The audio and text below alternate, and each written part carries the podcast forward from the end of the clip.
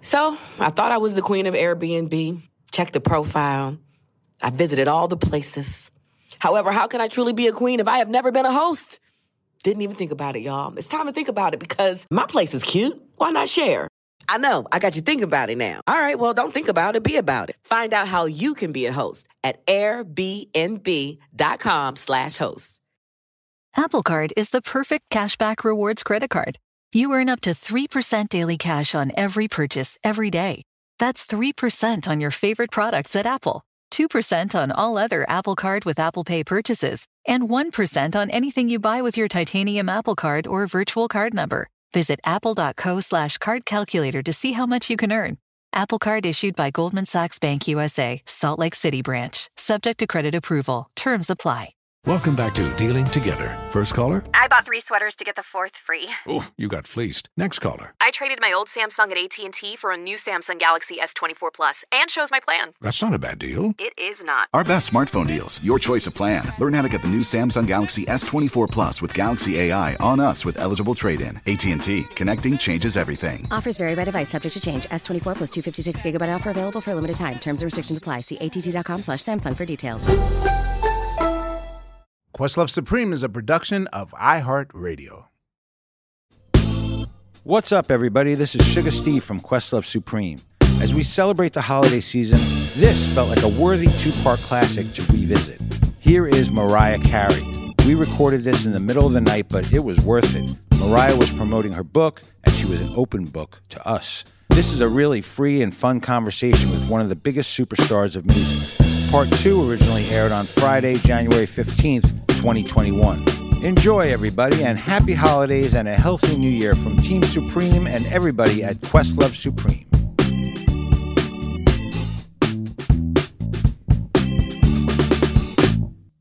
In in terms of editing, how how does one because you you definitely walked a, a mighty tight rope uh as far as like telling your side of the story and your experiences but when you're writing your memoir how do you know what stories to tell and what stories to leave out? Because you said that you know oftentimes you're not alone. So oftentimes your stories have happened to happen with people that are with you. So how do you know like what to share and like what's tmi and what's okay this part of the story is cool to tell. I feel safe telling the story I, I guess what I'm asking is, how did you know how much to share about Sony Prison? How did you know how much to reveal about your Mottola period without fear of further repercussion or litigious action or any of those things? Well, you know, in America, they can anybody can be litigious, and I've I've noticed that. I've prayed to that. And by the way, if anyone should be litigious, it's me to get a certain amount of years back of my life mm. that were spent basically, you know, under somebody's control. Let the church say amen. Amen. Listen, Right. word. But seriously, honestly, I, I there were certain stories we didn't even delve into until like kind of the end of the process. Um, like the story at the kitchen table with the butter knife and stuff like that. But these are things that actually happen, and whether somebody else and that you got to look it up to know what I'm talking about. Whether somebody else, you know, felt that that was TMI, I don't care. Like that was part of my story. That was a catalyst to get me the hell out of that situation where you sometimes, you know, a lot of women, whoever it is, I don't want to say it's specifically women, but we tend to tolerate domestic abuse in whatever form that may take for longer than we should be taking it. And that's what I did because emotional abuse is, I'm not saying it's worse than physical abuse, but it's it's a form of abuse. Um, Absolutely. It's yeah. probably so even more damaging, you know. stays with you. Yeah, Yeah. it it stays. Yeah. I was going to ask you, um, you know, being at that period in your life, what do you think uh, led you into a romantic relationship with, you know, the head of your label, and um, you know how, like, how did it even get to that point? again, I would hope that people will read about this because I think when you read about it and you understand what my childhood was like, you understand what my early adult, very early adult, well, not even adulthood, late teens, mm-hmm. mid to late, like about as a struggling singer and songwriter with everything in my head going towards a goal, going towards a goal, mm-hmm. going. Towards, I'm not going to be like uh, my family members that I've seen go down the path of drug drug abuse and mm-hmm. prostitution and, and all the things that happen, right? Where a mass appeal audience doesn't even understand what that is, and if it's right. ever been you know used it used or talked about or spoken about in the media it's always been like for shame look at it like mm-hmm. it's never been like look at what she actually came out she of. came from yeah look at what she escaped yeah it's never viewed as a success story no, but it's also like, and I'm trying, and people think I was trying, like, look what I came from. Like, I'm just saying, I'm not saying that's exclusively a black experience, but it mm-hmm. surely ain't a middle of the road, mm. oh, princess. It's not an adult contemporary experience. no, it's not. It's not anything other than a really, really uh, dysfunctional and hard experience that I went through and multiple times. So when you ask what led to that situation, I didn't have boyfriends like after high school, I, and, and I never had like a real, an actual um, serious situation because when I was growing up, I always knew I'm not going to be around these people. I don't care. Like I'm, I'm getting out of this. Go on. I'm going to realize my dreams. This is not a. This is not an if. This is a when. And so when I do, I won't be around these people that I'm around right now who are doubters and who look at me as the scum of the earth. That's what I'm not going to. So, anyway, in dealing with that relationship and how it evolved, there are many factors that made it evolve. But what I will say is he believed in me as much as I believed in myself. And that is the most attractive quality that I can find. So maybe there were other things where it wasn't like, oh my gosh, it's my schoolgirl crush and la la la la. And, you know, knowing that he was 20 plus years older than me and I was a kid, mm-hmm. but there's a certain sense of validation and a sense, and at, at the beginning, I'm saying, um, right, and a right. sense, yeah, and a sense of security when you're when you're having to fight um, your own family, your own demons, your own stuff.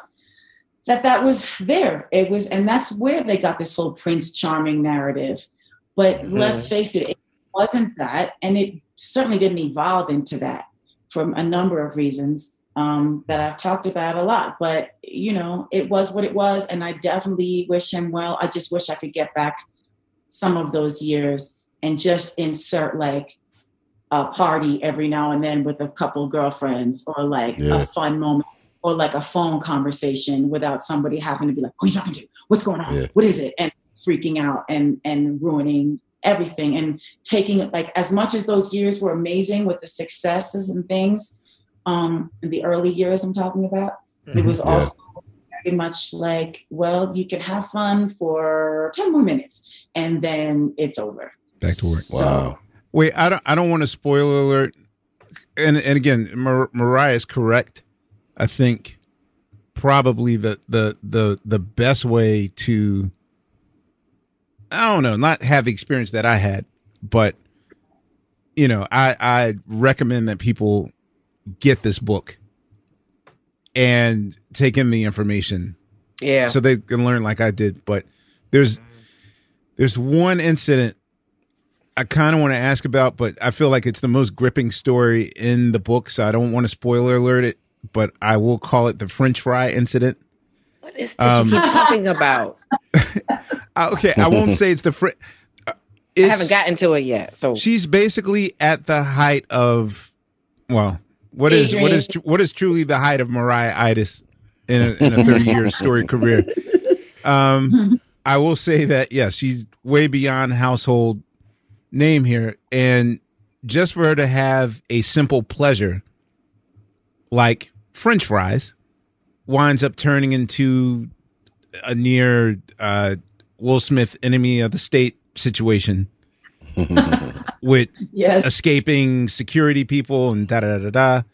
So, and I'm I'm asking you one one time I got to ask Will Smith this question, And I asked him like, what is it when you're in this house alone?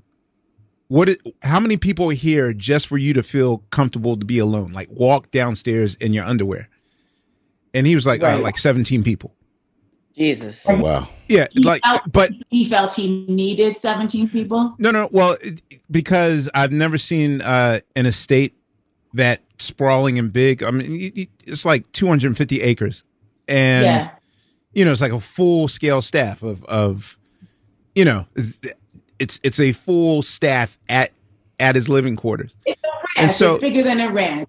It's the middle of no. Yeah, yeah. Yeah, and the thing is, is like I'm like, well, okay, like if you get out of bed and want to get some orange juice at four in the morning, like all these people, your staff is in the house, like you can't just be yourself and walk down in your underwear. So I'm like, okay, what what's the, what's the number of minimum people that are, have to be in this house for you to feel like I'm alone? And he said 17. Normally, there's about 40 plus people on his property, security mm. and all that stuff. So mm-hmm. I mean, during that during the height of what I call between Mariah Carey and Glitter, What?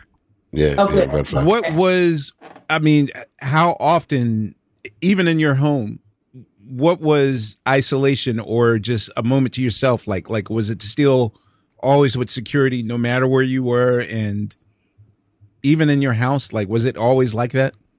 Okay, so we're speaking specifically about what I'll call Sing Sing, right? Like Mhm. that. Yes, Yes. he refers to her Yes, we get we get house. Yes, yes. because because when you when you say up until glitter, that's a whole nother thing. Like because I left at Butterfly before, but during the you Yeah. know writing Butterfly. Well, I was that trying to figure out like just a, a glitter was on period. Virgin.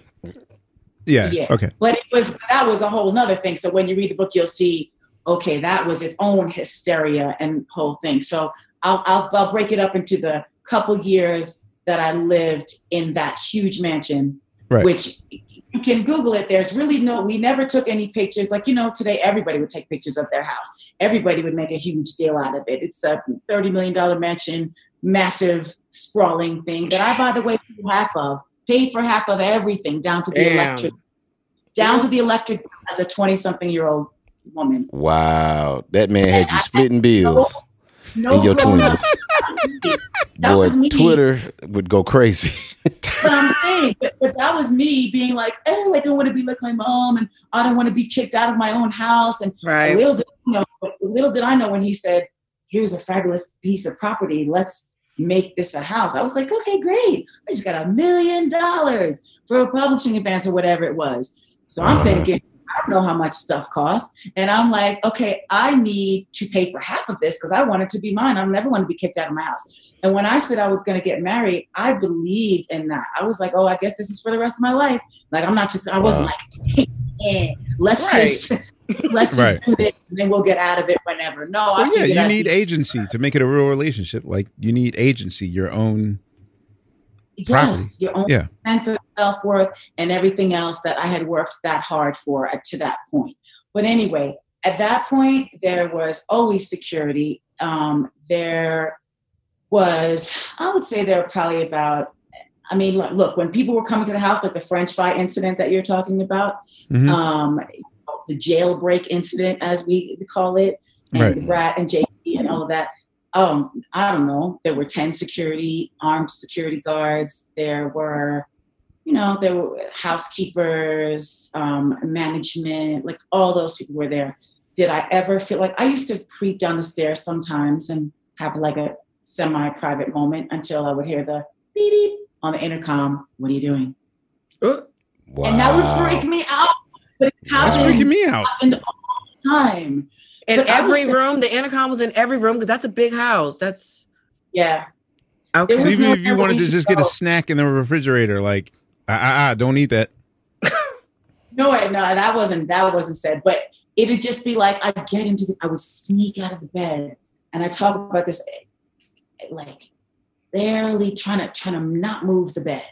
And I would sneak out and tiptoe to the back area of my closet, go that way to the right, and then sneak all the way around the house, you know, down the house, down the side to the where the kitchen was. Meanwhile, I could have gone straight down to the kitchen, but I didn't want to walk through the through the bedroom, so then went away. Um, and then I would go that way, and I would suddenly get into the kitchen and be like, "Oh, I would have some Chateau Yquem that was around, like a little splash, whatever, you know, try to whatever was a snack." And suddenly, beep, yeah, and I'd be like, "Nothing." You know, it it was wow. just really, it was that confining. But I will say there is a certain thing in terms of no matter where you go, there you are. Because even here, even in my life now, even having this greatest week, possibly because you know breaking the Spotify record and all the stuff that happened, like mm-hmm. I'm not too porn, I'm not whatever. But having this happen at this point in my life and the book and all this stuff is so amazing. But then I don't feel like, oh, I can just walk around in my underwear with, you know, no judgment or no whatever, or walk around with like even talking to you guys right now, like walk around with my hair looking a mess or this and that. And that's really because of some of the things that have happened to me where I look at it like quote unquote stardom as a fabulous thing and a goal that that once achieved is like, you did it, woo! But it also comes with this level of expect expectation. You always gotta be that yeah. You always got to be on, and if you're not, yeah. on, if you're not on, you fell off. well, no, but even within your own home, people like, "What's wow. the matter?" You, like if I'm not walking around like, "Hi," because I've created this festive thing, and I have to always be happy and you know make everybody else feel comfortable for me to just be allowed to be me. Um, and I feel like with the book, I've gotten to a place where I can say to people who may have walked all over me previously, like, "Did you read the book?" because if you did you'd see that you need to actually treat me like a human being where right. like mm. if i'm on a video shoot and there is no water and there is no covering you know there is no seat like you like we were just doing this the the christmas um thing with um j hud and ariana grande right so mm. the apple special and mm. i see j hud team and i see the second we break right because you know there's the union breaks and this and that her team is incredible. They got her seat, they got her water, they got her massage, they got her foot moment. And I'm just like, yay, J Hud, because I love her so much. I think she's such an incredible person and she deserves that treatment mm-hmm. more than anybody I know. But I took note of it and I was like, I've been having this struggle for years because what happens is, and even my therapist back in the day said to me, when you smile and you're on, people don't think there's a problem. They don't think there's anything wrong. Yeah you don't need to be taken care of. You don't need to be. They don't think um, you're human. You're, yeah, I'm on camera. I'm smiling. I'm here. I'm there, and it's lit well, and it's hair and makeup, and it's outfits, and it's sparkly. And then I, I then it cuts, and everybody goes about their merry way. And if I don't have like a little morsel of food, or just like someone helping me walk to the trailer, or whatever it is, and that's a lack of management you know and this is we're talking about 2001 but i'm saying this has been a pattern and even to this day like i don't know i just try to make people fit into like fit into this space where i'm expecting them to be caretakers but really i'm the caretaker and i always have been. So so wait then is this book like the warning of what's to come then mariah because i mean are you now at a point where you're understanding all these things and so you're are you going into a i don't give a fuck phase uh, because I feel like now is the time. Now's the time to go into the I don't give a fuck phases. I don't give a fuck COVID. I don't give a fuck 2020. Like, why do you give a fuck? Right. so here's in the words of the immortal and ever-present Diana Ross, and I talk about this in the book. She said to me when we were at Top of the Pops, which you guys know what that is. I know. Yeah, yeah. You know that that can make or break an artist. You might want to give them a little backstory on that. You can see everybody there. Well, no, our, our our our our readership, our fans know what Top of the Pops is. They know what it is, but in yeah. case some of my lambs happen to what listen, it's okay. it it was a, a show that could literally make or break a record in the UK and yes. and around Europe. So you would oftentimes run into anybody from Phil Collins to you know Diana Ross, who I happen to run into, and she's there doing her own hair makeup. She she came into my room you know she's there. And this is during this is um around i'll be there remake time. So that's like i don't want to say numbers of years but it's very beginning of my career right? 90 ah la la la la Yeah. Um, it's 92. It's 92. But anyway, so she Diana, said it's 92, but who's counting? Okay. was it not? Was it not? No, it's No, it 92. Yeah. Yeah, around that time. I don't even, it could have been right after that, but all I know is Trey wasn't with me because Miss Ross is Trey's favorite. And I was calling him and leaving voice messages with her. But anyway, she, she scans the room, she's looking around the room, and she goes, she sees the hair makeup, the this and that, the wardrobe, the managers, the lookers on, the publicists, whoever they were. And she's by herself doing her hair, doing her makeup, walking barefoot in and out of the room. And she's like, in the most glamorous way possible. And she's like, Mariah, one day you're not going to have all these people around you. You're not going to have all these people around you. And I, she said, someday you're not going to want to have all these people around you. And I was like, and now I'm like, I believe that someday is here. Mm, good. if they're not serving a, a purpose of really helping you, why are they here? We are in the age of direct messaging, of figuring out your own narrative, you know, Yes. of this stuff. What is the purpose of people if they're not 100,000 trillion, what quadrillion percent team MC and really, really care to be there? Why are you giving away money? I wanted to ask you uh, about one of my favorite jams of yours, Breakdown with Bone Thugs and Harmony. yes.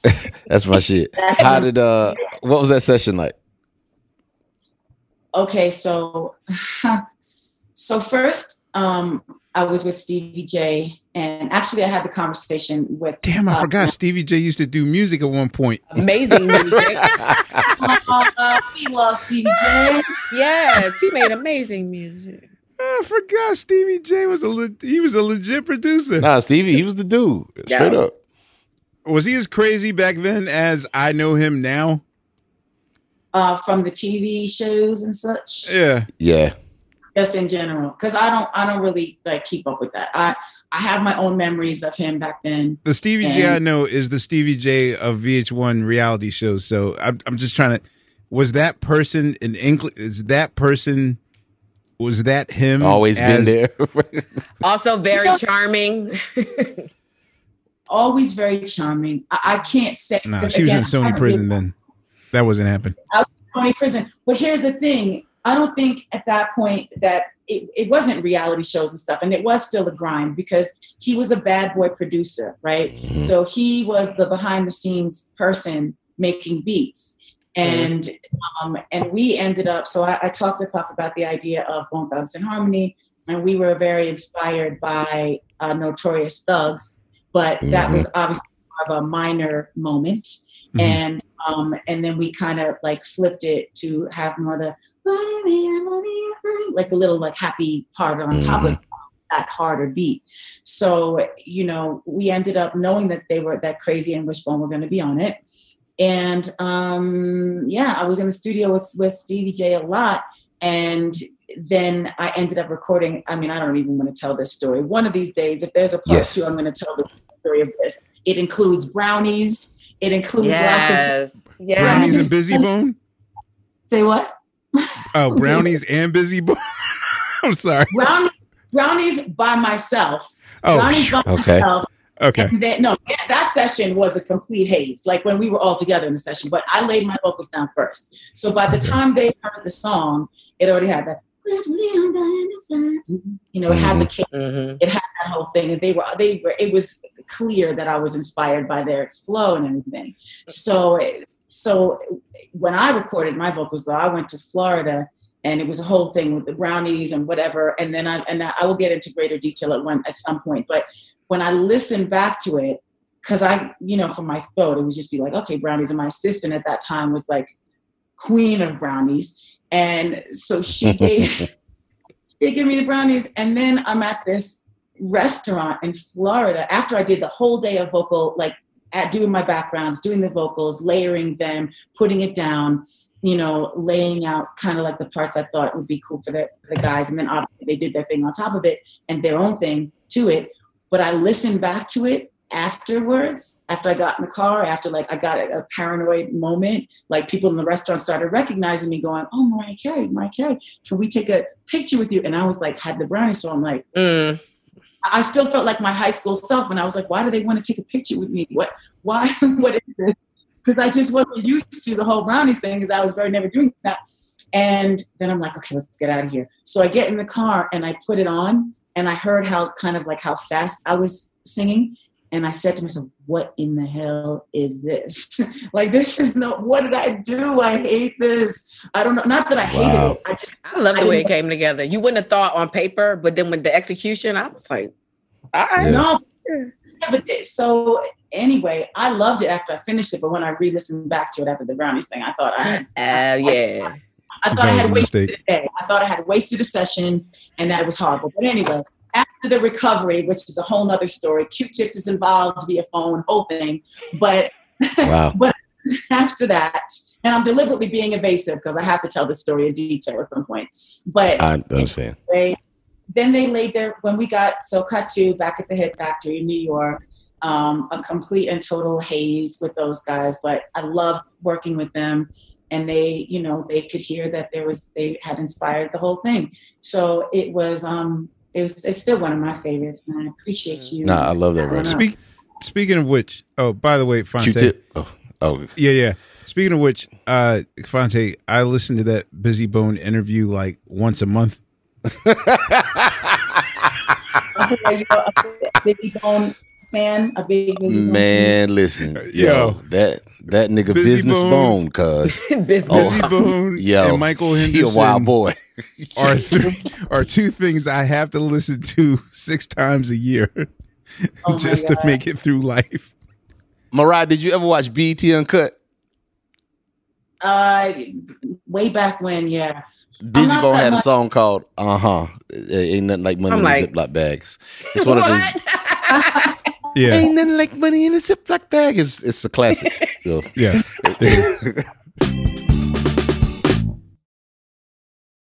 Listen, black representation is essential. If I hadn't seen and heard certain black women in radio, I wouldn't be in radio. Women like Robin Breeden, Candy Shannon, Michelle Wright, Deanna Williams. Women owning radio stations like Kathy Hughes. Listen, the next generation of influential black voices can be found on NPR's new collection, Black Stories, Black Truths.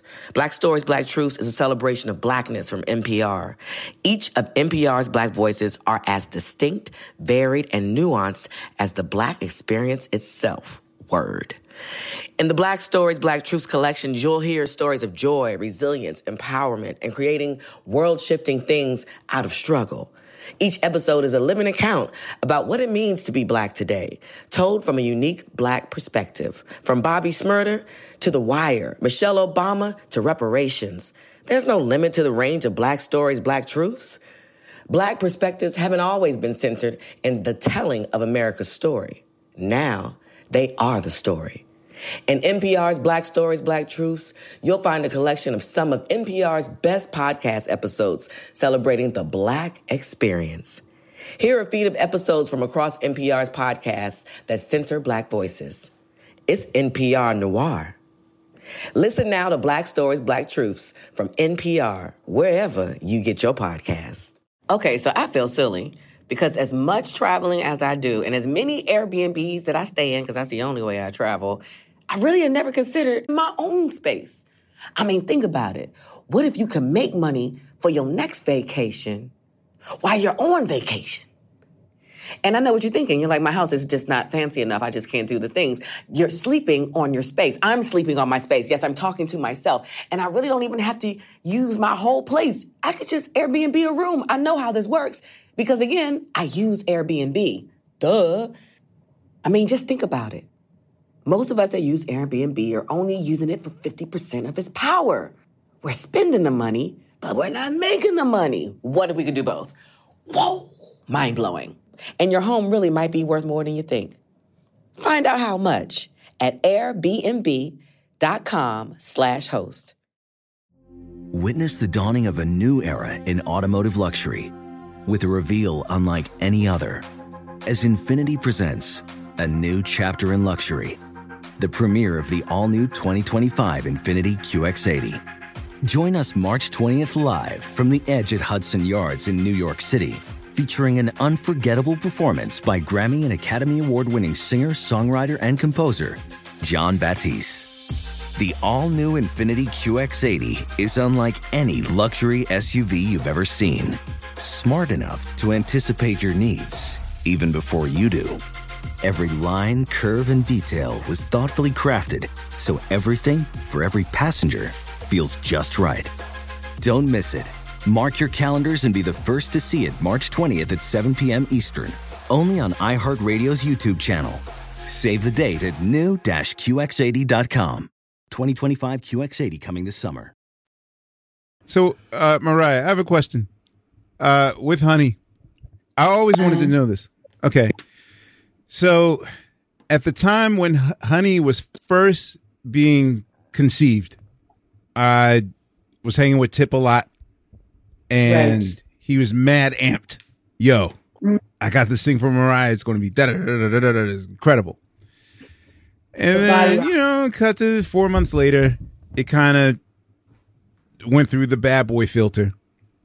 Right. And I always wanted to know, like, what was the conversation that transpired that turned it from the original demo that I heard, or at least the idea that he presented to you, Mm-hmm. I mean, obviously, the question is, of course, you know, by '97, anything mm-hmm. Diddy did was instant magic. So it's like, duh. Of course, I'm gonna go, you know go this route.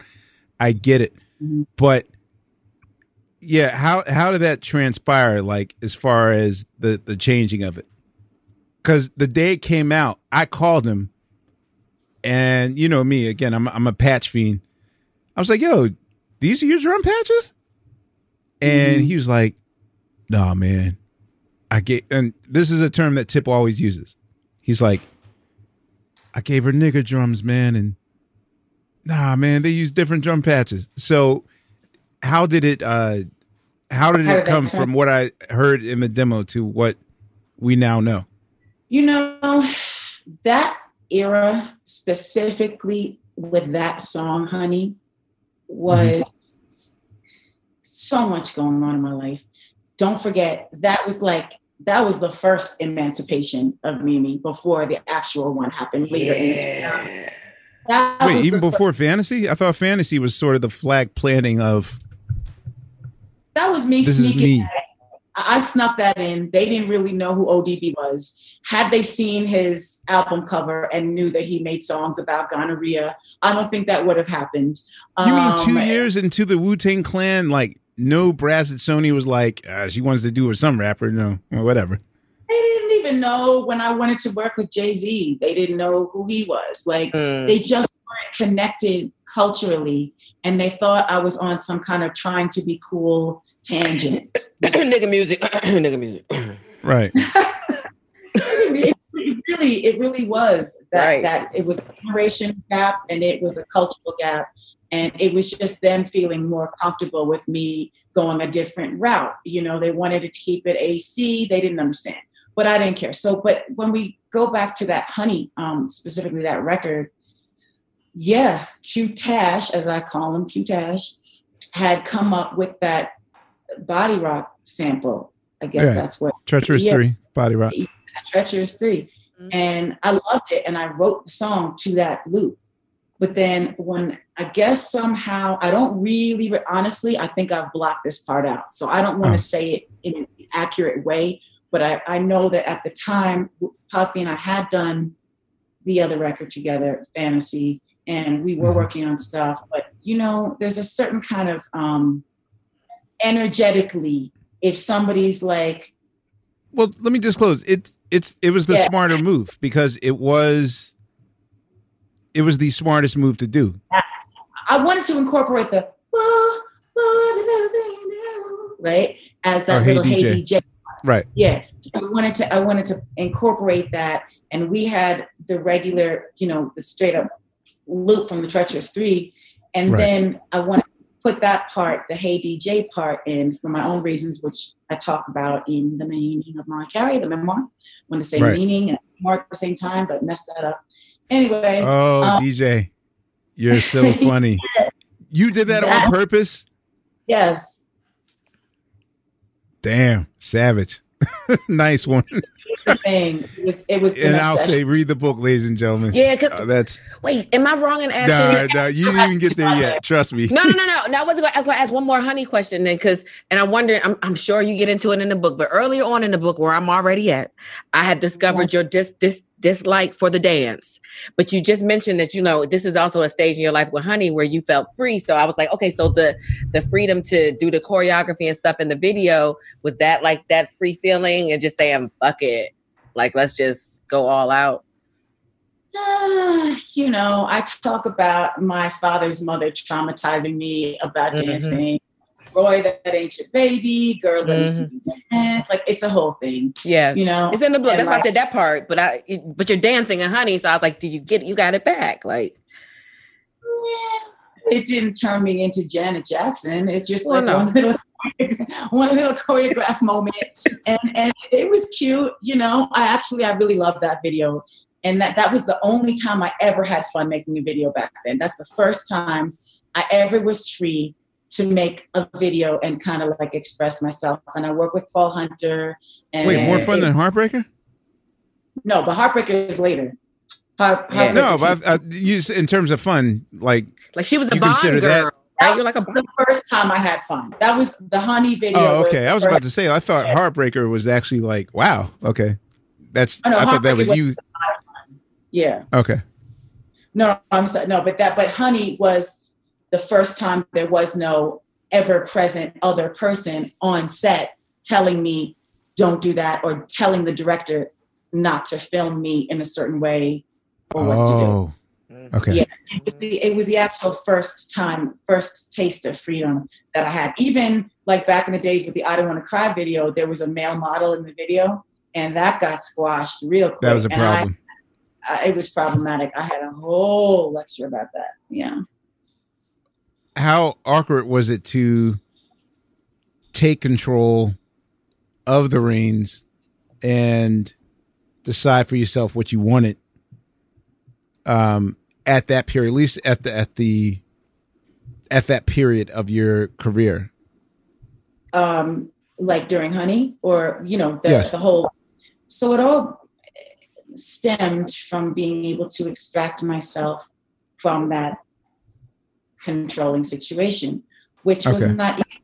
Because as you know, I don't know if you know, but like if you get into something as a kid and you allow that pattern to continue, it's very difficult to break free from that because other people just expect you to go along with it. They expect you to go along with it. They're used to you being compliant and you just deal with it. So, especially when you're dealing with someone up at that level, which now there really isn't anyone that powerful to me, like because right. the way mm.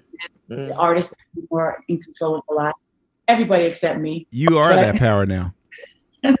no, I, well, the artists can be that powerful at this point, you know, especially if right. they have people to help with that.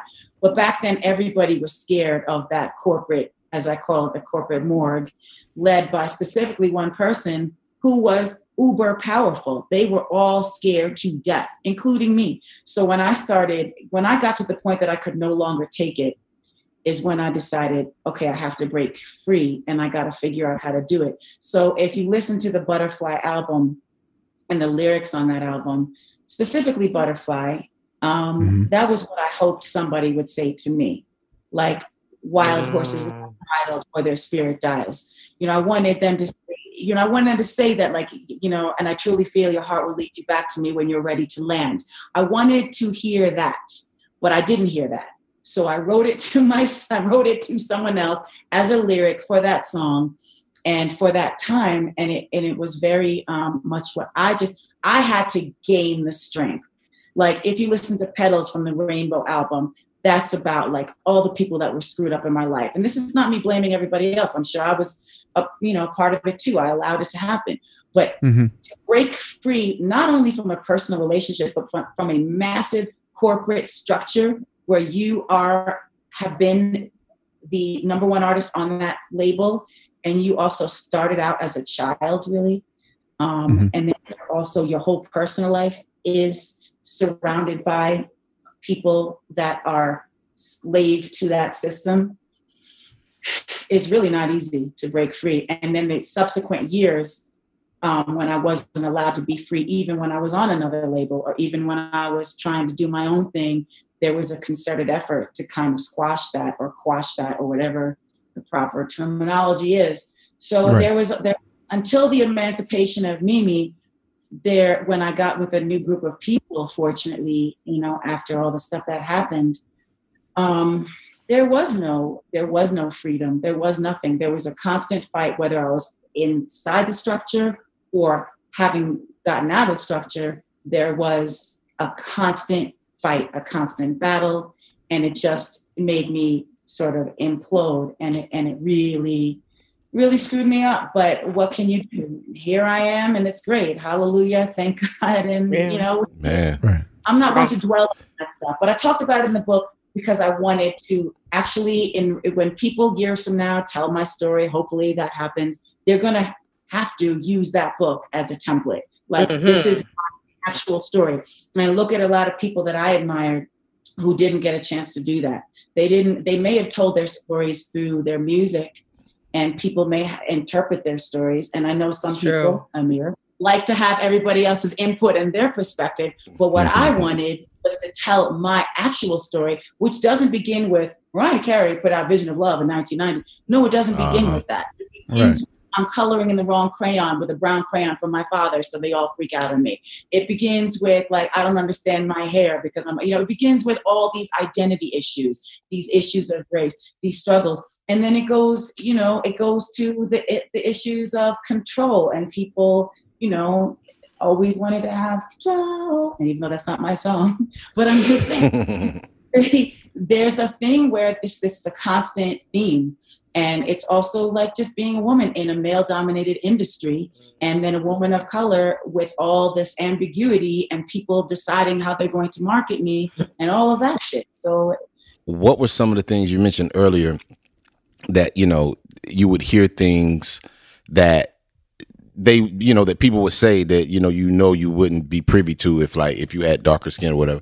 So like what was some of the stuff and you don't have to attribute it to anyone but just like what's some of the stuff you would hear like white people say around you that you know what i'm saying that you knew was that wasn't right? I mean, whether about your music or whatever you know what i'm saying? I'm, I'm going all the way back to childhood. I'm going to yeah. going to kindergarten. I'm going to like I said, coloring with the brown crayon and having the entire the teachers come over and go, ha, why did you use that crayon? Like I used a green crayon, like because they just didn't know. So, and having the entire class stare at me, basically, I was humiliated. And that's the first time I realized I was different from anybody else because they had only seen my white mother coming and going you know but my parents also were divorced. I'm quite sure if i had had a different i would have had a different experience with a, a family that was married. If they were going to be a mixed family they started out in brooklyn heights. If they had just stayed married stayed in brooklyn heights like where diversity is more um, they're used to diversity a bit more than like feeling like oh let me you know both of them i feel like both my parents mainly my father was like, I want my kids to have a better life. So he thought moving, you know, like he thought doing baby that, boomers. Yeah, they thought like that was he thought that was going to make it better, but really it made it worse. And I, it made it know, worse. I, I talk about like I don't know my ex siblings' experiences. I know what I've heard. I'm sure it was horrible for them, and I feel bad for them. But they thought it was easier for me, and in actuality, it was probably I, I, won't say it's worse or better because I can't speak for anybody's experience but my own. But I know that um, yeah. I, so I tried to deal with that um, selflessly in the book. You know, I tried to give that sort of like you know, look, they put me through hell, and I, in my opinion, I'm not going to say who's what or who did what, but right. the point is I heard a lot of stuff. Like I have this song called Close My Eyes, which is one of my fans' favorite, and it's from one of my favorites from the Butterfly album. And it goes, I was a wayward child with the weight of the world that I held deep inside. Life was a winding road, and I learned many things little ones shouldn't know, but I closed my eyes, steady my feet on the ground, raised my head to the sky, and the time rolled by. Still, I feel like that child as I look at the moon. Maybe I grew up a little too soon, meaning I was in this fucked up place, and I had to grow up on my own and figure it out by myself. You know, so here I am. There is no woe is me. It, this is just my story. It's unique to me, and other people that have have similar experiences, I guess, mm-hmm. will understand it, or hopefully it will empower other people um, mm. to feel like they're important enough, they're worthy enough to um, exist. Because I actually didn't feel worthy, but I did have, thank God, a spark of hope to know that one day I would get out of um, the situation I was born into. Mm-hmm. I was gonna say, ask you, uh, Mariah, do you think that in your marriage to Tommy and what you refer to as the the kind of Sony prison years, uh, do you think that played a role in you marrying Nick and choosing someone that was at least on paper like very different? you know what I'm saying? Very different from the first marriage. From the first marriage, I mean, yeah, on paper. I mean, I don't know what was what the marriage was like, but on paper, it, it appeared that way. Yeah, I mean, look, the power dynamic in the first, like, I laugh at it mm. now because I would have two marriages, whatever. I'm like, oh my, do you mean my first ex-husband? my second. hey, it's all good. I'm on my second time around too. Don't even trip. It's all good. keep in mind the second five. Time. No, I'm playing. I would just like to be invited. Sorry, go ahead. it's coming. Uh, no, honestly, that was it was fun. It was great fun, but it was just one of those things. No, it was great.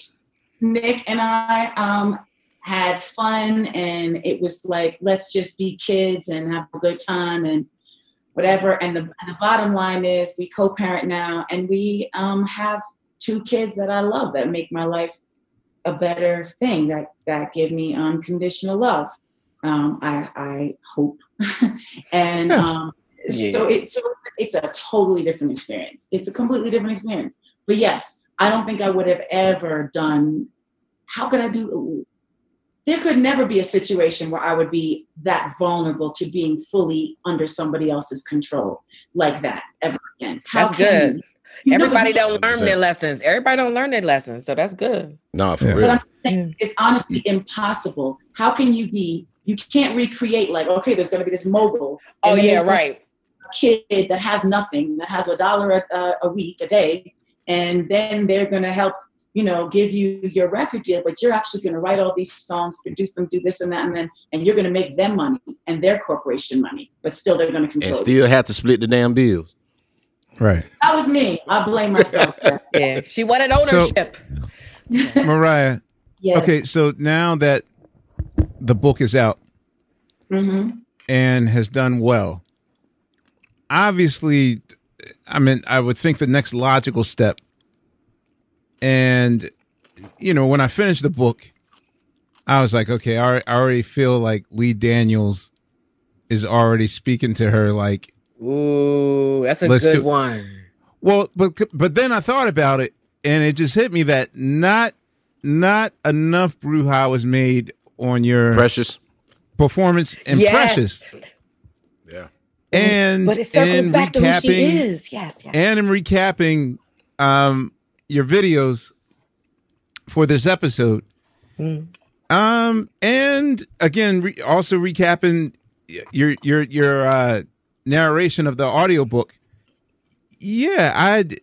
Are you ever going to get on? Are you properly going to get on the acting horse again? Has glitter made you gun shy or like what? Because Precious came so much after. So. I know, but I'm just saying that is is I feel like that's an area that you really really should explore because you your your comic timing is on point with the book and hmm. the shorts you did with Funny or Die were also funny, you know, like engaging. Do you want to explore the acting world and immerse yourself in it for real this go around, or are you just fine with like, okay, I I tried it once and I'm fine? Well, here's the thing. So when I first met Lee Daniels, it was post glitter, and he uh-huh. was actually, and I had done this movie called Wise Girls with Mira Sorvino. That was yeah, right. an, an independent movie. Yeah, so that could have been a great movie. Not know about great, but it was supposed to have been um, narrated by her character Um, a lot of the scenes were kind of like added at the end, but it's like the land of independent filmmaking. So my original goal was always start. I always wanted to act, but my original, um, like if I had, if I could create like here is my path, it was to start with independent projects, to do things that were character driven, to work with great directors, et cetera, et cetera. But that the whole acting thing was completely a non-starter for the corporate morgue, one person mainly. Okay. And so it so wasn't even allowed to get, and I talk about in the book, so this is no secret. I'm actually being more cagey, whatever about it than I was in the book, but it it wasn't allowed. It just wasn't allowed. So my path of like, let me do these gritty independent projects was just it wasn't even that it wasn't encouraged it was blocked it was not it was not allowed so in developing glitter what happened was they um, very much whitewashed it, quite literally. Um, you know, the studio, this, the that, and then by the end of it, there was so much. Oh, it just all was so incestuous. The label intertwined with this and with that, and having like left, um, you know, that whole situation. The mm-hmm. it just became like there was there was no script. It was all over the place and it wasn't right. And then it came out on, you know, September 11th, 2001. So what are you going to do? But then, but then meeting, yeah, but then like, you know, Wise Girls and Lee had seen that. And then he was like, I love your acting. Like you should, you should be encouraged. So we worked on a couple other projects together. And then we did Precious, which he told, he called me the day before and was like, Hey, you want to do this? I had read Push by Sapphire, which I don't know if you guys read that, but I read it. Yeah, we know it. Yeah, yeah. So anyway, my friend yeah. Ron um, had given it to me. We're on the beach in Ibiza.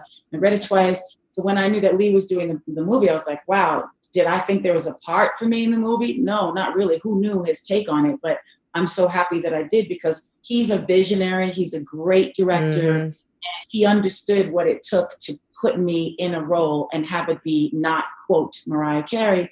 So we did that and working with Mo'Nique and Gabby was just like really being in it, really being in it. And I loved it. But yeah. Can I ask you though, because now through reading the book and knowing your life and the characters that have come in and out of your life and the situations that you've been in, and knowing that mm-hmm. character in Precious, which whew, I just you blew me away like no mm-hmm. bullshit. Mm-hmm. Um, tell us between was it something personal that you were drawing from, and what was the direction from Lee to you about that character?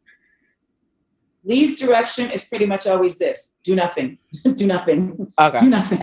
Like, like he no, and I, I'm laughing when I say that because of course he gives more direction. But let's say after he gives you his direction, he's like, okay, okay, do nothing, do nothing, and I'm like, oh, how, how, how do I do nothing? But I have to say, on that particular shoot, yeah. we really only did like three or four takes of that and it was so powerful because I so I had worked with a woman named Karen Giordano who's a really um, close friend of mine and who is an acting coach but also a director.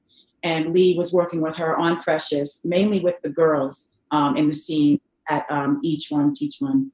And so they were um, it was all improv. He loves imp- improvisation. So it you know she was like oh my gosh this is a this is an incredible thing energetically that's happening with this movie. And she was so excited about it.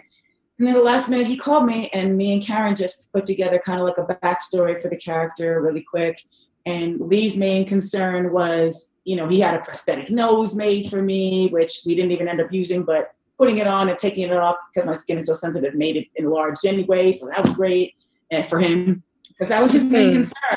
He thought he caught me putting on on makeup. He was like, what are you doing? I'm like, oh, but you know, yeah. everybody had their makeup and hair and their zhuzh, but his main thing, and I loved it because a lot of people, when I when the movie first came out, they didn't even recognize me because mm-hmm. there was an accent, there was a whole different look. So to answer the, the initial question, do I want to do more of it? I don't know. It would depend on the director. It would depend on the role.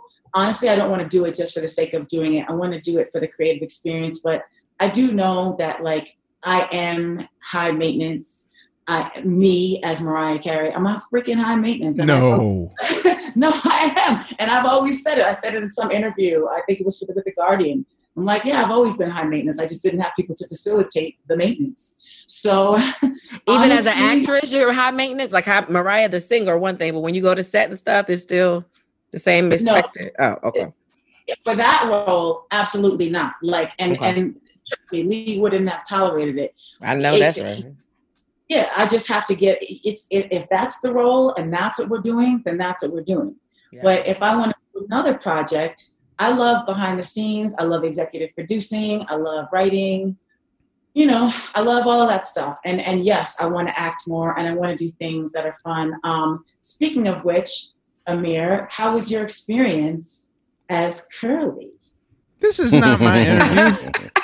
I'm interviewing you right now. That's why I'm Get out. I just want to know because I loved that. I loved that moment of you being able to be a part of a part of that without you know I, I just I, I, in my mind like I would love to do some animation I would love to do some more of that type of stuff. You know, oh, this is for Soul. Oh, I haven't watched it yet. So yeah, how was your experience? I watched it five times. It was a dream come true. yes, it was. It was historical. I love it. This is not my interview. You're not getting off. Right. okay. No, but I, I, I really think, um, yeah. I mean, there's some people that have to ease into acting mm-hmm. and do a lot of prep work and you know get with their coaches and all that but you you have a, a really natural believable acting ability that i i think that you should explore more. Like your your timing is uh-huh. great which i think comes from singing or whatever but i, I think you should explore that. So you know. I really i really do want my to. two just, cents. No and I, by the way that's a very a lot of two cents coming from mm. you because of taste level and everything that you know, just knowledge wise. I'm just like, what I, the mistake I made with glitter, which maybe it wasn't a mistake, it was probably supposed to happen that way. You have to have a huge fall for people to care about you again, I guess. Mm. Um, I don't know. Maybe it's just me. That's just what they how they did me. But um, you know, after that experience, I realized you have to work with somebody a, a top tier person to bring out the best in you. It's like anything. It's like collaborating on a song. Like you can lead the way. You could be the one doing most of it, but at least you know when you have someone where it's the scales are more balanced. I feel like that's that's a different experience. You know what I mean? Maybe, like, maybe Lee's your person. Yeah, I'm just putting out there. Our person. I believe that he he is, and we've been talking about you know some ideas. It's just a big to put this memoir and and adapt to adapt it into like where we're talking about taking it, it's going to mm-hmm. be interesting. it's a series. It's a it's a series. Yeah, it can't even be a series. yeah, all day. I mean, is. Phonte, just like the early years. Uh, yeah. yeah. it is. Yeah. It, it can easily be an Amazon eight part season. Like, uh, yeah, that's that's it's a no brainer. We've been talking about that and that's not necessarily Amazon, but I'm saying that's the thing. Like, and what to the earlier discussion about why or writing the book or what I don't, I don't think anybody said why, but just to answer the, the thing about like how this whole thing happened. Um, I said initially I wanted to emancipate my little girl self, like little Mariah. That was the goal because nobody knew her. She wasn't famous. I'm, i know I'm speaking about myself in the third person, but really I feel like my little I understand. Yeah. yeah, it's like a different person because people, she wasn't famous. Nobody knew she was. She's this poor little, you know, for what a lot of people thought of as like this mongrel type of a person. And mm. so, you know, a sad kid, but with a lot of hope and, and ambition and stuff. But again, the the film adaptation, whether it's a series or whatever, has to be has to bring that girl to life. Do you know what I mean? It has to show people right. It's not just this princess thing that you're seeing. There's a lot of oh, real stuff, yeah, that happened. Hey, is there a person that you've longed to work with that you have not worked with yet? Or um, have you checked off everything off on, on your uh, your bucket list? My bucket list? No, I don't really have a bucket list. I mean, yeah, yeah. There's people on it. You're on it. Many people are on it. Like I- I'm just not. Oh, not you're saying that to all the curlies. No, but I mean, in terms of, I mean, because, and, and I don't, I don't consider this, you know, the the the re the the the victory lap of all I wanted is you as a, I don't consider that a, a curtain call or a swan song or anything, but Right. like, is there, is there anything that you haven't done that you wanted to do? But wait a minute, wait a minute, What? I forgot. Wow. I forgot. Wow. I totally forgot. Dude, we have to talk about it. Chick, Thank you. I totally forgot too. I forgot. Oh, said okay, so you guys don't know. I oh damn, I don't even know if I should reveal this much. Basically, in in the shortest way possible, Mariah pulled a Charli XCX uh Icona Pop move. She Prior- made a It was prior to to her. Oh yeah, I know, I know, but I'm I'm trying to put in contemporary term. Yeah. She she basically made a um a, a a dummy album or a side project, uh a Chris Gaines, if you will. I was about to say thank you. That's, that's, Yeah, Chris Gaines, yeah. I, I was That's trying to better go for through me. every. Thank you, I was 'cause trying I to was go like- through every. Give me Chris Wait, Gaines. you don't know, know that. that that uh, that Icona Pop is Charli XCX's I don't secret? even know. I'm. I'm Oh, okay. I weird. didn't even know I'm- who the I'm hell of a- Charlie XCX was. Damn, See, y'all. you made me feel stupid yesterday, Amir. Look, I work at the Tonight Show. No. I have to know who every Gen Z person. But Yes, I there's know a Chris song. No, I get it, but I we, but that- you the only one that That was You work the the song? Tonight Show. I don't care. I love That is- it. Yeah, I know that. Yeah, I, I- know. Yeah, right. yeah. So basically, Charli XCX didn't want to ruin her credibility, so she Milli Vanilli that song. Out these two model girls named Icona Pop, but it kind of backfired because that song became super big. That shit pop. Right. Yo. Even though Charli XCX is, even though she's a name in her own right, she uses the Icona Pop thing as sort of uh, an excuse to. It was like Prince in the time. Right, but we knew that Prince was Madhouse, and we knew that Prince was the time, and we knew that Prince was Sheila E, and we knew that Prince was Now that Chris Vanity So Gaines- this Charli XCX things was totally that was totally Wait, anonymous. we just no one lose knew that she Mariah? was my. Okay, so I feel silly because as much traveling as I do and as many Airbnbs that I stay in, because that's the only way I travel, I really had never considered my own space. I mean, think about it. What if you can make money for your next vacation while you're on vacation? And I know what you're thinking. You're like, my house is just not fancy enough. I just can't do the things. You're sleeping on your space. I'm sleeping on my space. Yes, I'm talking to myself. And I really don't even have to use my whole place. I could just Airbnb a room. I know how this works because, again, I use Airbnb. Duh. I mean, just think about it. Most of us that use Airbnb are only using it for 50% of its power. We're spending the money, but we're not making the money. What if we could do both? Whoa, mind blowing. And your home really might be worth more than you think. Find out how much at airbnb.com slash host.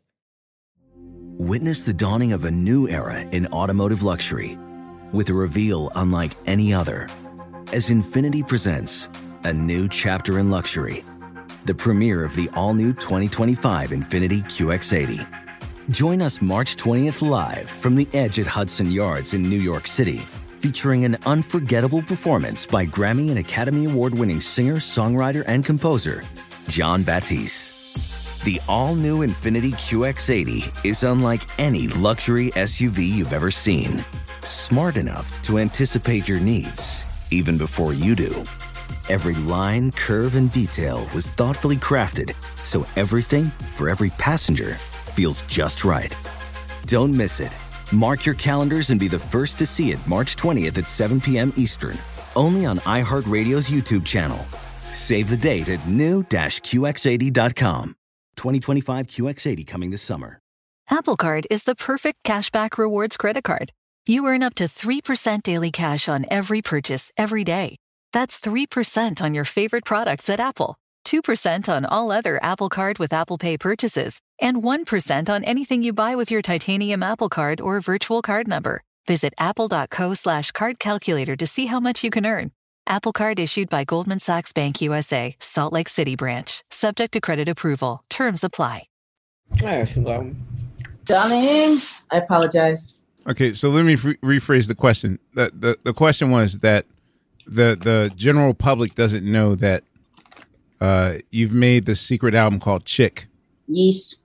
In which uh, you kind of let loose and made uh, uh, a very convincing alt alternative rock record. What year did you record Chick?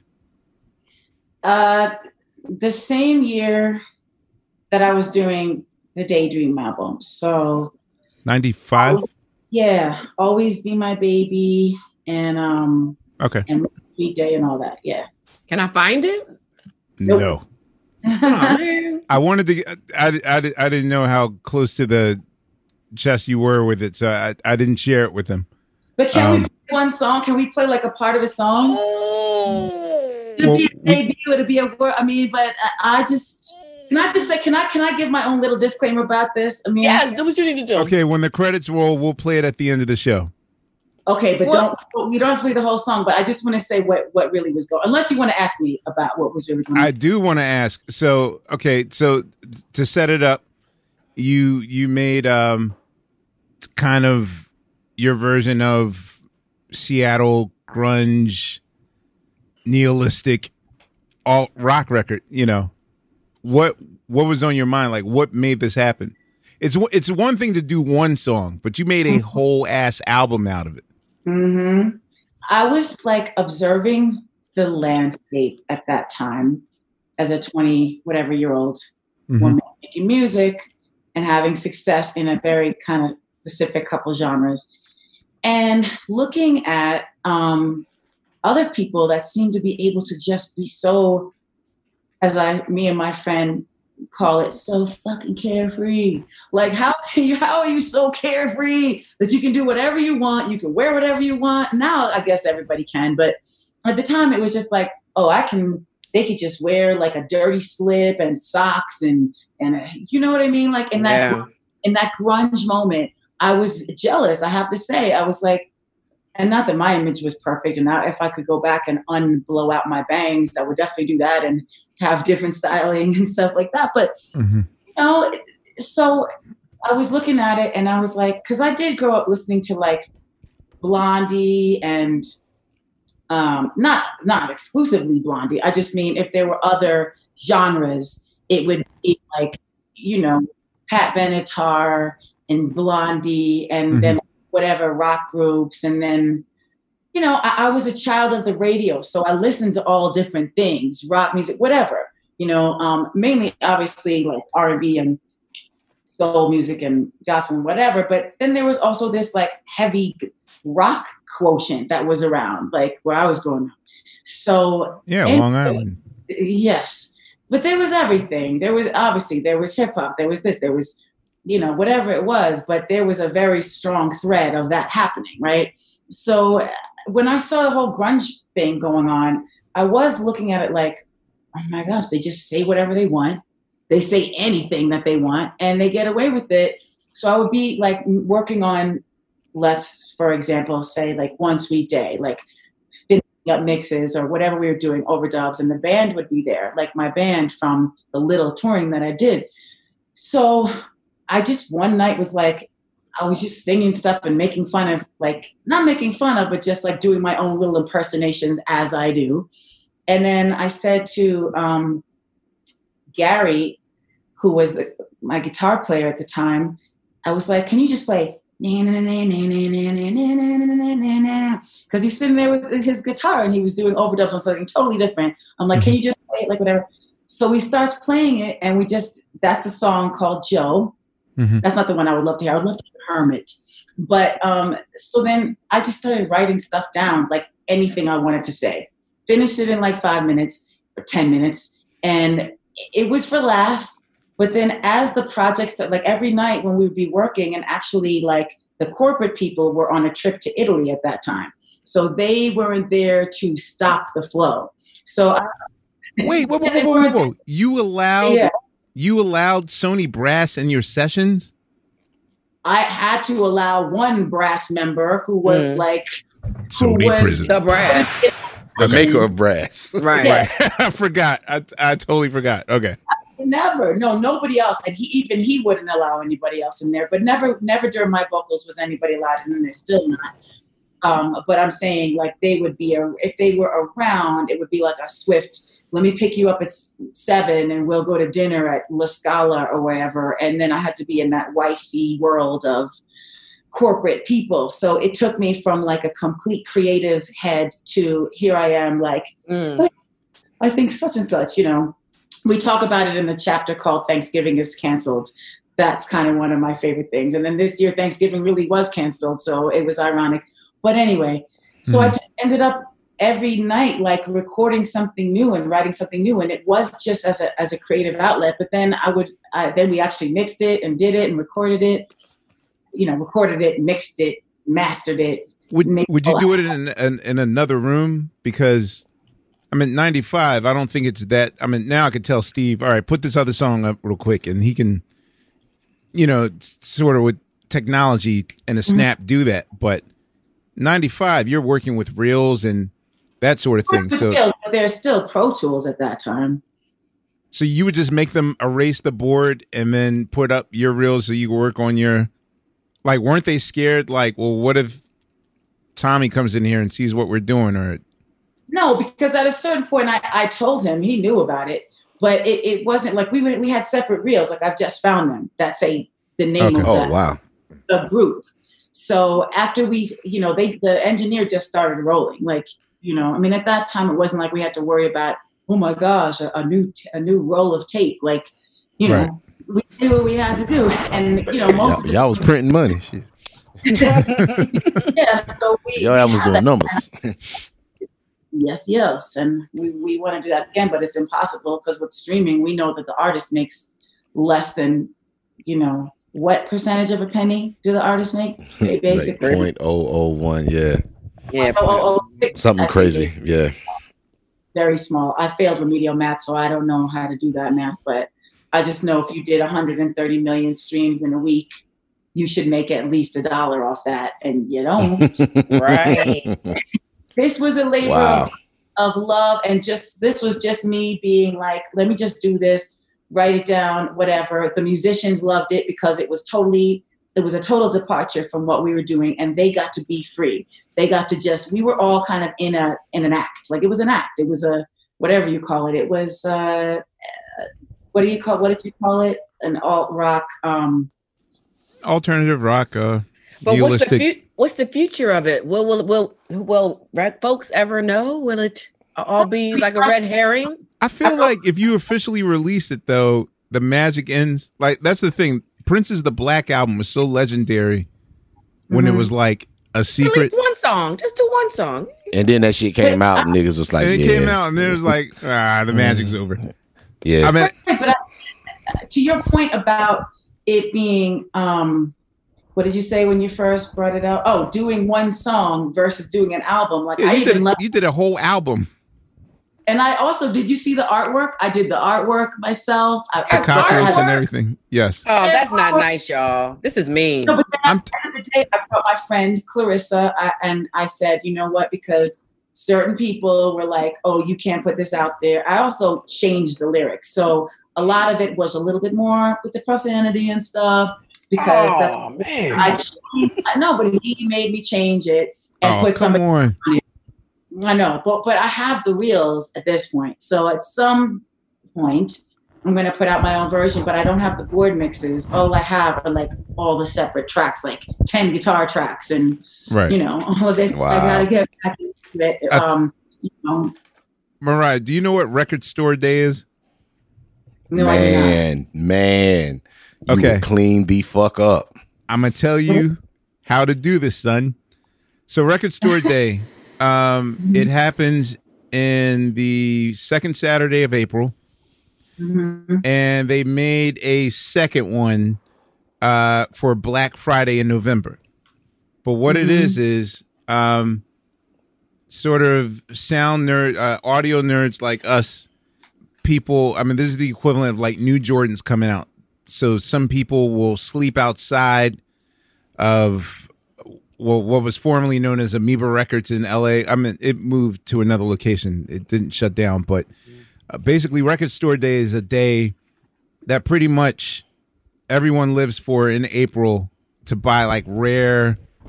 You know, somebody Jack Rare White and will print exclusive up, joints, yeah. exclusive. So Jack White will print up like five thousand copies of some particular like song that you know it's either a 45 or maybe like a 10 inch or whatever but they do it they do it in small numbers so it's almost like art and usually you know you somebody will wind up paying like a gazillion dollars on ebay for it or something like that i think you should make i think you should make 5000 copies of the record that you intended to make and just mm-hmm. secretly release it on record store day and just I let the that- let let the legend of chick go out that way I agree. And you know what? I think it should be that. And also the artwork should be, I should do the original artwork yeah and Sonic.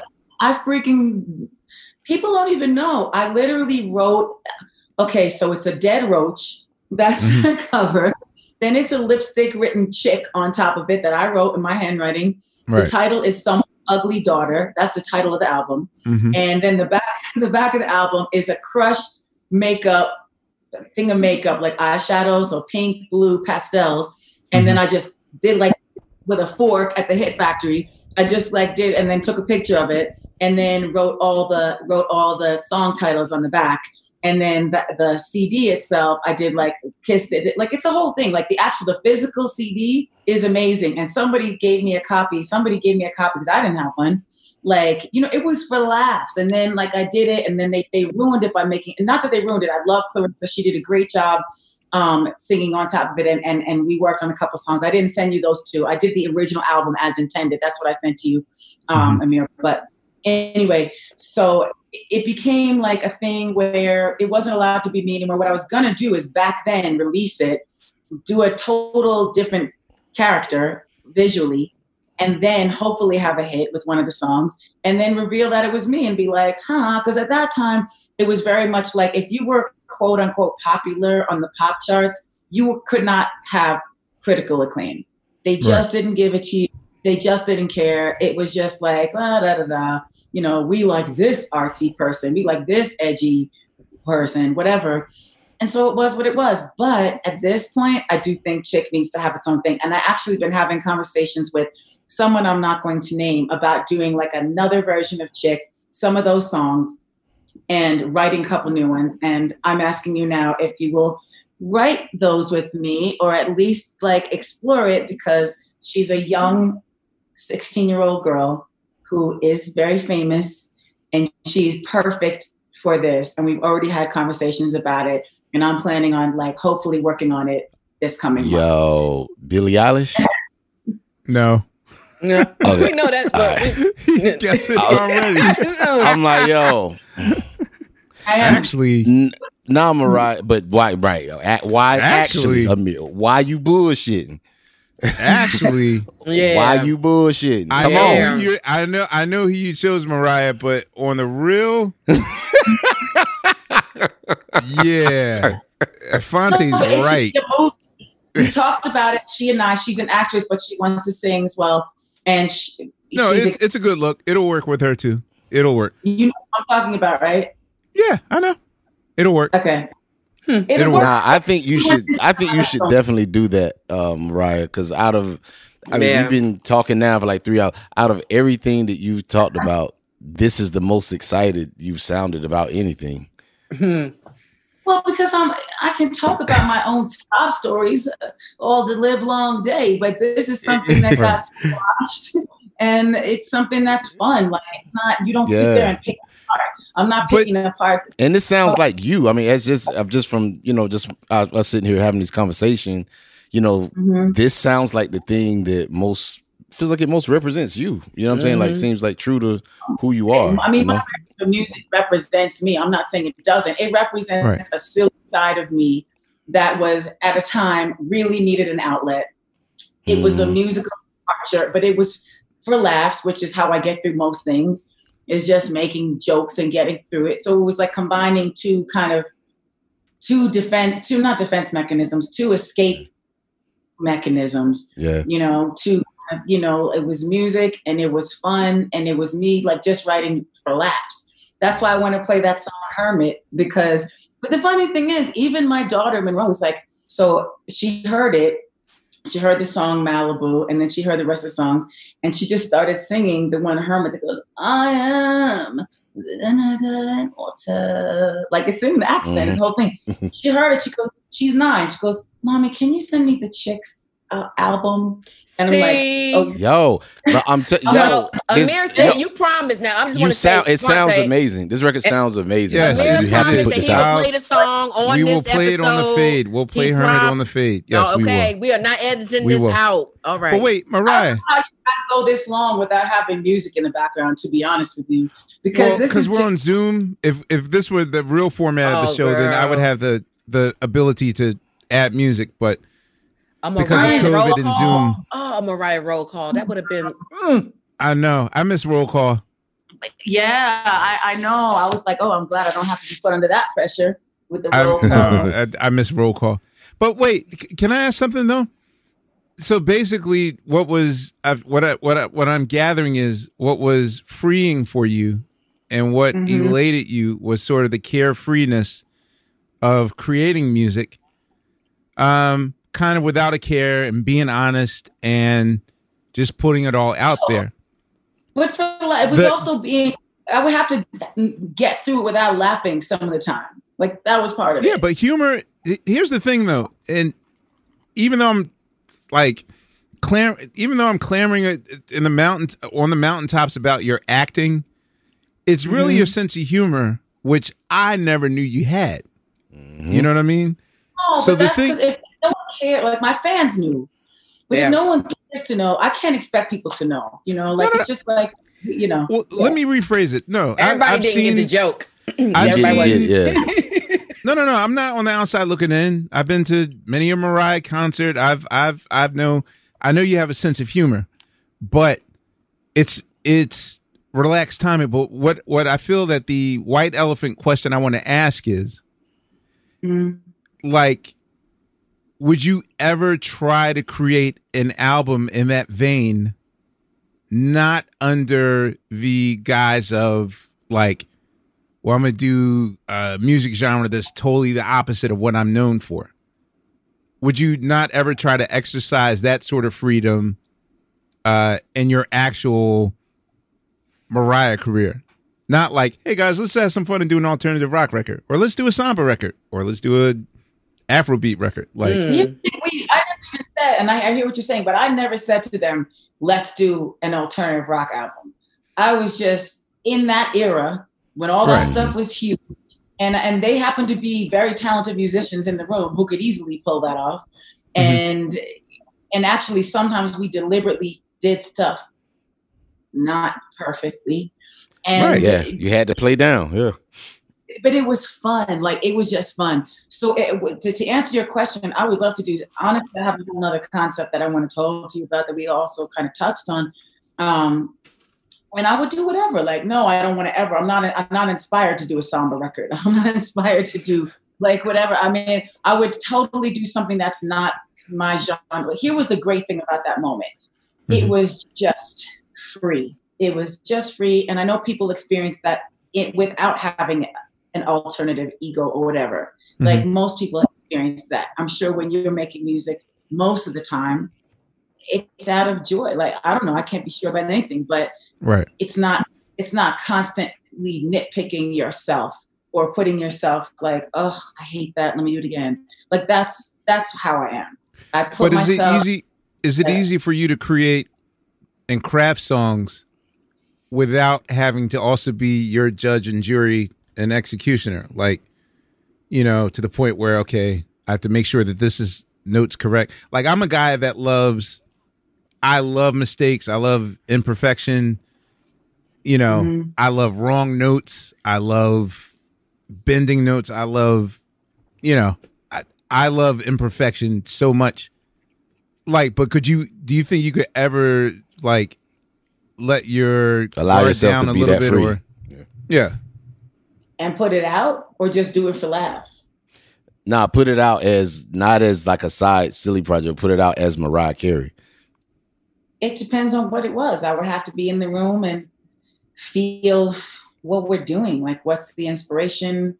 What are we doing? Like, where are we coming from? Like, yeah, we could. I would all day experiment all day. I'm not going to commit to prior to. Oh yeah, this is definitely coming out. Like, Right. I would have to Right. love it, live with it. You know. Okay. What's your thought, Amir? Well, this is the thing. I'm glad we finally did this interview so we can have normal conversations because you and I have been cat and mousing for so long because I wanted our initial conversation to be this podcast so I could not nerd out on you in real life. So Oh, What? Y'all been talking this whole time. What you talking about? yeah, but I mean, like I, I've I've been purposely holding back because usually when I start friendships, it's it it starts in the guise of journalists, and that makes people uncomfortable. Like, hey, by the way, uh, th- when you did that chord and da da da da da da, like, I wanted to get that out the way here.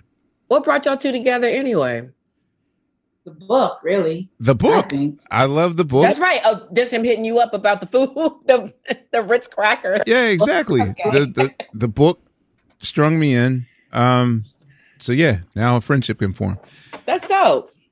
No, it really meant so much to me because, you know, you are an incredible writer and your level of knowledge is just, you know, as we all know, off the Thank you, charts. So no, but it's true. But then wait, the whole thing with the food in the book, it's a thing.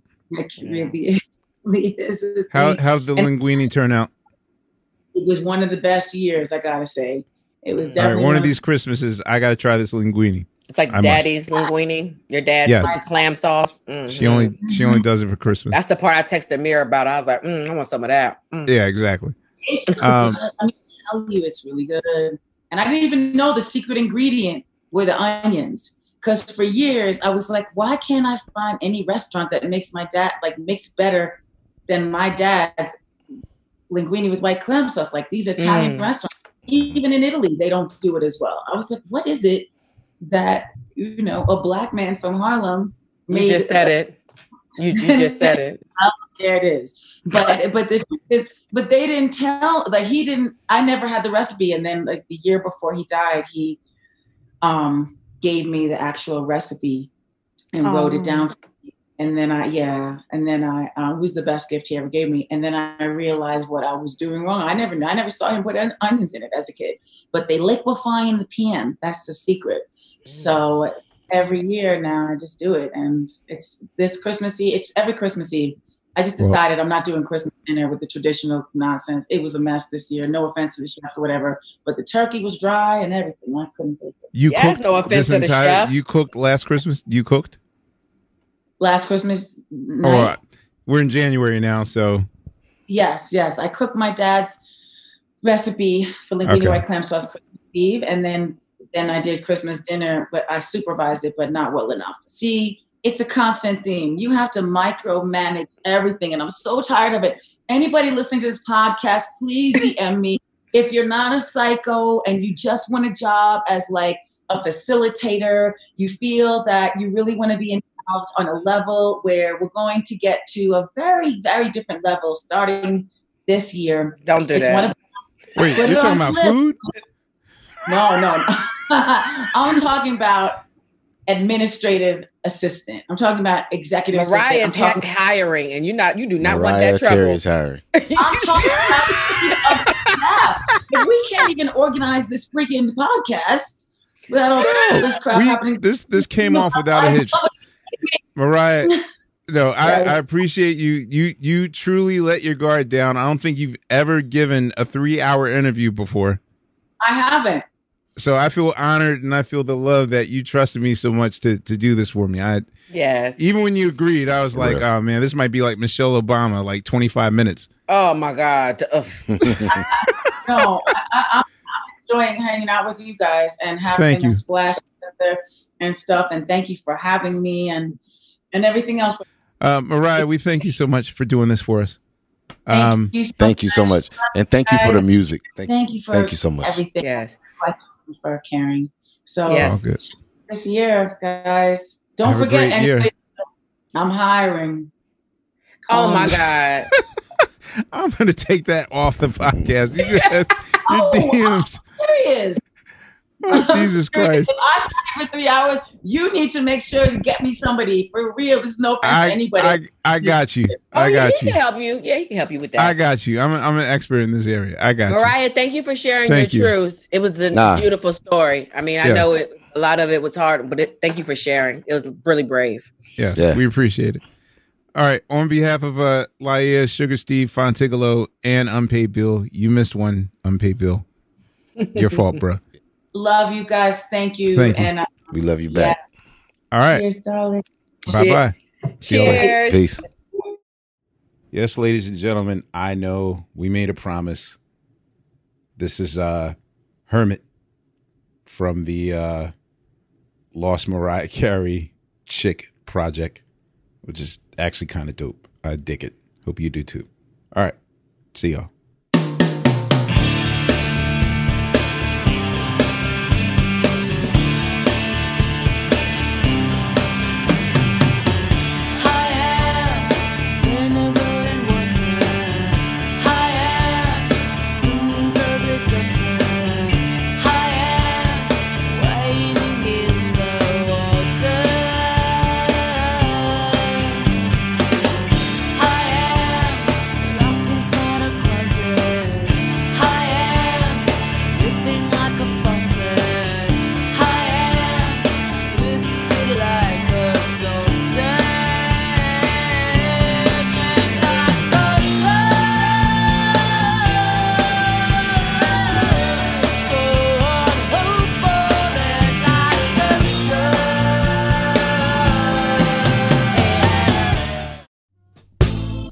Yo, what's up? This is Fonte. Make sure you keep up with us on Instagram at QLS and let us know what you think and who should be next to sit down with us. Don't forget to subscribe to our podcast. All right? Peace.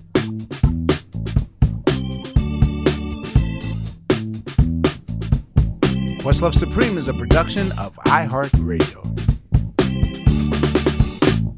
For more podcasts from iHeartRadio, visit the iHeartRadio app, Apple Podcasts, or wherever you listen to your favorite shows.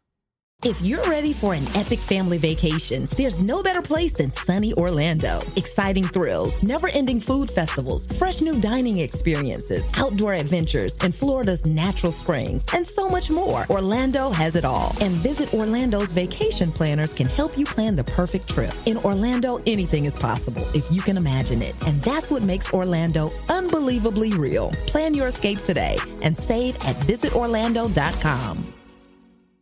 Farm to store in days, not weeks. That's 80 Acres Farms. Did you know most salads travel over 2,000 miles to reach your plate? But not 80 Acres Farms. Their crisp salad greens and herbs are food less traveled. They stay fresher for longer in your fridge. My salad lasts all week long, which means less food waste and easy meal planning. Oh, and did I mention there's zero need to wash these greens? Because 80 Acres Farms uses zero pesticides. Visit 80acresfarms.com to learn more and find their salads and salad kits at your local Harris Teeter. This is where projects come to life. Our showrooms are designed to inspire with the latest products from top brands, curated in an inviting, hands on environment, and a team of industry experts to support your project. We'll be there to make sure everything goes as planned, from product selection to delivery coordination. At Ferguson Bath, Kitchen, and Lighting Gallery, your project is our priority. Find great brands like Kohler at your local showroom or visit us online at ferguson.com slash build.